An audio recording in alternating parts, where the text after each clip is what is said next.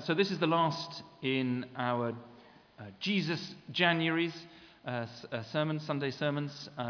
Next Sunday it's going to be February, and the focus changes. We're into Faith February, and if you stick with us, then once spring's starting to come, the daffodils are up, we'll have reached Mission March.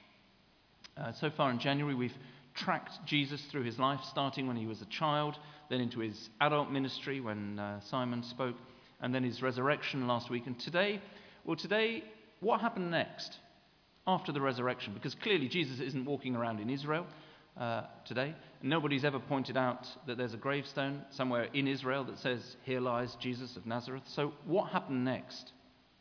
Once his earthly life ended, once resurrection happened, what happened next? And why does it matter? The straightforward answer is, of course, the ascension. We just heard that just now. It was the story that Dorothy read to us from Acts. Jesus ascends to heaven, where he returns to the Father, to his Father's home in heaven. And in Mark's Gospel, we get the same story, but with even more detail. At the very end of Mark's Gospel, Mark writes, "The Lord Jesus was taken up into heaven and sat down at the right hand of God." And I can't help imagining Jesus kind of pulling up a chair, throne, maybe, next to his father, sitting back. "All right, Dad." The father replying, "Welcome home, son. Good job." But why does that matter? Why does it matter what happens to Jesus after the resurrection and after the ascension? And to kind of engage with that question, we're going to spend a few moments now with that gospel reading that we heard from John, chapter 14. And two things in particular, two sentences, two phrases in particular. The first, "Whoever has seen me," says Jesus, "has seen the Father." And then the second, this short phrase, "the Father who dwells in me." And I want to focus particularly on that word "dwells," which is a wonderful word. And together, I think that these two extraordinary, revolutionary, life-altering phrases open up the heart of what it is to be a disciple, what it is to be a Christian. So first then, "Whoever has seen me has seen the Father." This is verses 8 and 9. Jesus' friend Philip asks him a question. "Lord, show us the Father and we will be satisfied." Now, who doesn't want to be satisfied in life? I mean, who doesn't want that sense of fulfillment or of completeness? Like life is whole and good. You know, that feeling of sitting back at the end of a really great meal, satisfied, or like someone getting to the end of a good life, well lived, satisfied. And that's what Philip's after too. And he knows, he's wise enough, he's spent enough time with Jesus to know that only God can provide that kind of satisfaction. "Show us the Father, Lord, and we will be satisfied." That's an astonishing claim that he hears back from Jesus.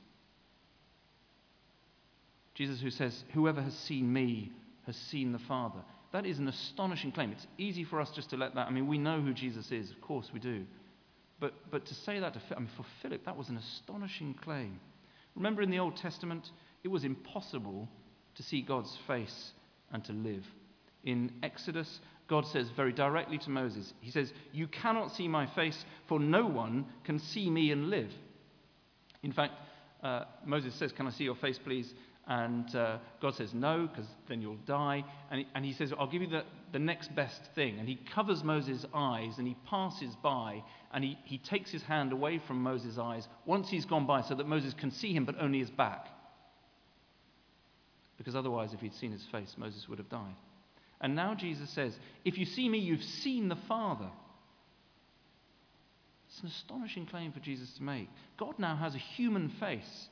He's got a face with laughter lines around the eyes, cheeks which have felt tears, a mouth that knows the joy of belting out a great tune. If you have seen me, you have seen the Father. If you have seen Jesus, then you know God, face to face.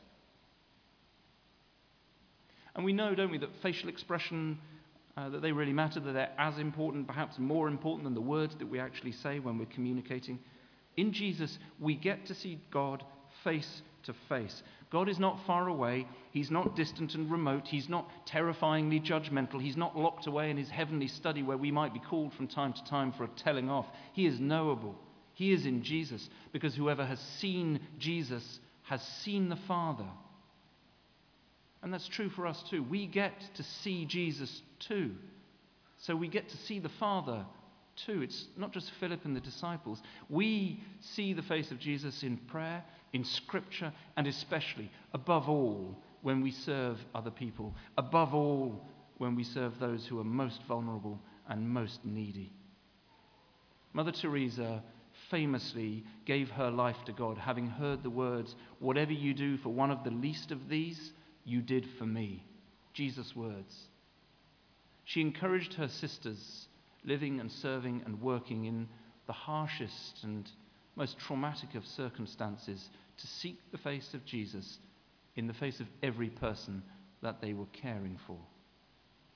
That's our call too, to seek the face of Jesus in the world that he loves. For in doing so, we might just see God face to face.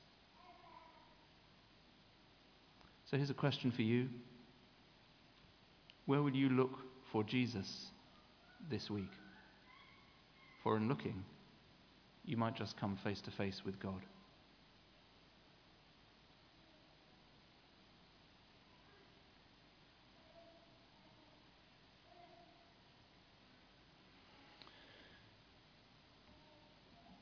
Okay, that may be enough.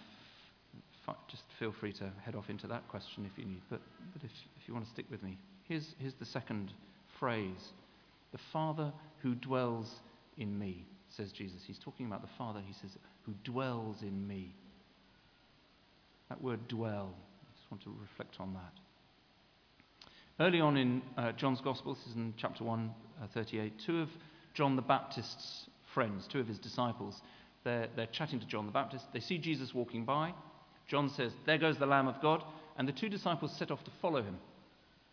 And Jesus must have heard their footsteps or something. He turns around and he sees them and he says, "What are you looking for?"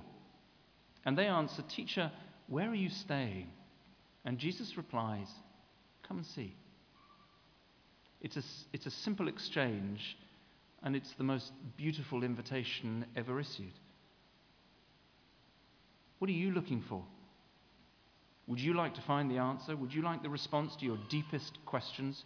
Would you like your greatest struggles to be resolved? Would you like to know what lies at the heart of everything? Would you like to come and see where Jesus is staying? And in a sense, the whole of John's Gospel, which is the richest and the most profound of all the Gospels, the whole of John's Gospel is that same invitation. To come and see where Jesus is at home, and then to discover that you are invited to move in too. And that invitation very often is expressed through this word, dwell. In John's Gospel, Jesus uses it a lot, and it's a beautiful word, to dwell. He uses, there's another word he uses from the same Greek word, to abide, to dwell or to abide. Beautiful words. To dwell means to be at home, to be safe, to be comfortable, to be in a place that feels right, that's homely. Think warmth, think permanence, think deep roots. And John's Gospel starts very early on with that word. The Word became flesh and dwelt among us. Jesus has come to dwell with us, to live with us, to live as us. And then a bit later on, just before the words that we heard today from the Gospel, you'll know these words well. This is chapter 14. Jesus says to his disciples, "In my Father's house there are many rooms," or in the older translations, "there are many dwelling places." Jesus has come to dwell with us, and we are invited now to move in and to dwell with him in his Father's generous and spacious house.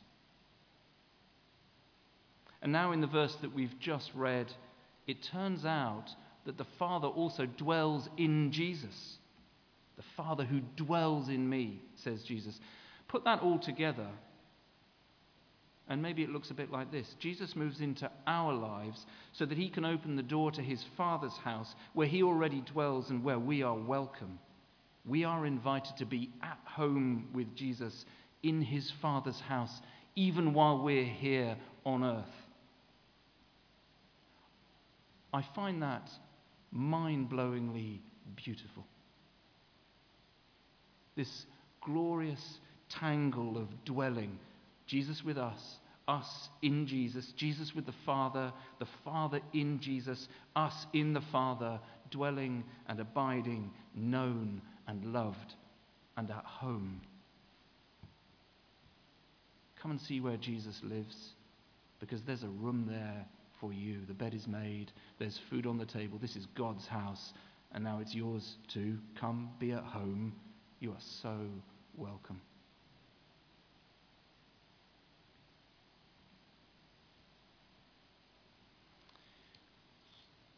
What does all that mean for us day to day? I mean, this is profound stuff, hard to really get our heads around. We're not meant to get our heads around it. We're meant to get our hearts around it. What might it mean for us when we leave here? What do those two phrases mean as we try to live like Jesus in everyday life? Here are three things. First of all, it means that God really is available. In Jesus, at his ascension, God has made the divine life, the very life of God, the love that beats at the heart of everything, available to us. So never believe the voice that says God has forgotten you, that God's given up on you, that God's not there. You are never abandoned. You are never alone. There is never a moment, not a second, when the beautiful, loving face of God is not looking at you. Second, it means that if you choose to follow Jesus, you are at home in God. You are safe, you are secure, you are rooted wherever you are, whatever's going on. Jesus has moved into your life and has thrown open the door to invite you in, and his home is the Father's home. Heaven is here, so trust him and rely on him and be at home in him. Learn his ways, get to know the place, move in, be at home in God. Third, as disciples of Jesus who are called to be at home with him, we've got a job to do, which is to help others to be just as at home in an anxious world where so many people feel homeless. And that might be through practical support to someone who's struggling. It might be an invitation to talk about the questions of life or death, or God and faith.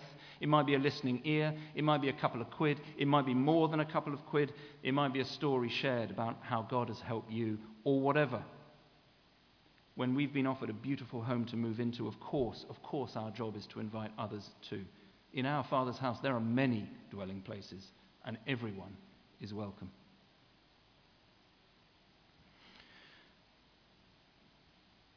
Let me finish with a story about a beautiful Christian community, which I've come across, which I think embodies these two phrases that we've been looking at. The community's in Philadelphia, in America.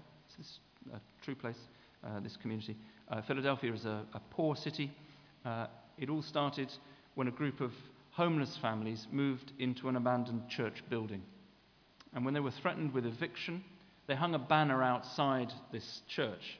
It said, "How can we worship a homeless man on Sunday and ignore one on Monday?" And they gave a press conference.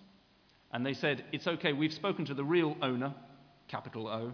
He said we could stay." And they did. And that was the start of this community, the Simple Way community. And they moved into this building permanently in the midst of a neighborhood that had lost hope.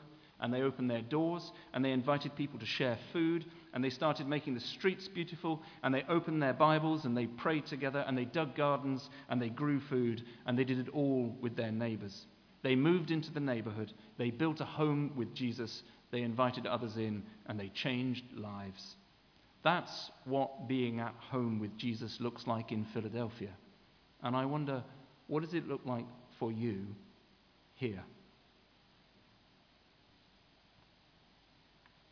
Jesus asked, "What are you looking for?" And they said, "Teacher, where are you staying?" And Jesus replied, "Come and see." And then, "In my Father's house there are many rooms." And there's one for you too. There's one for everyone. Amen.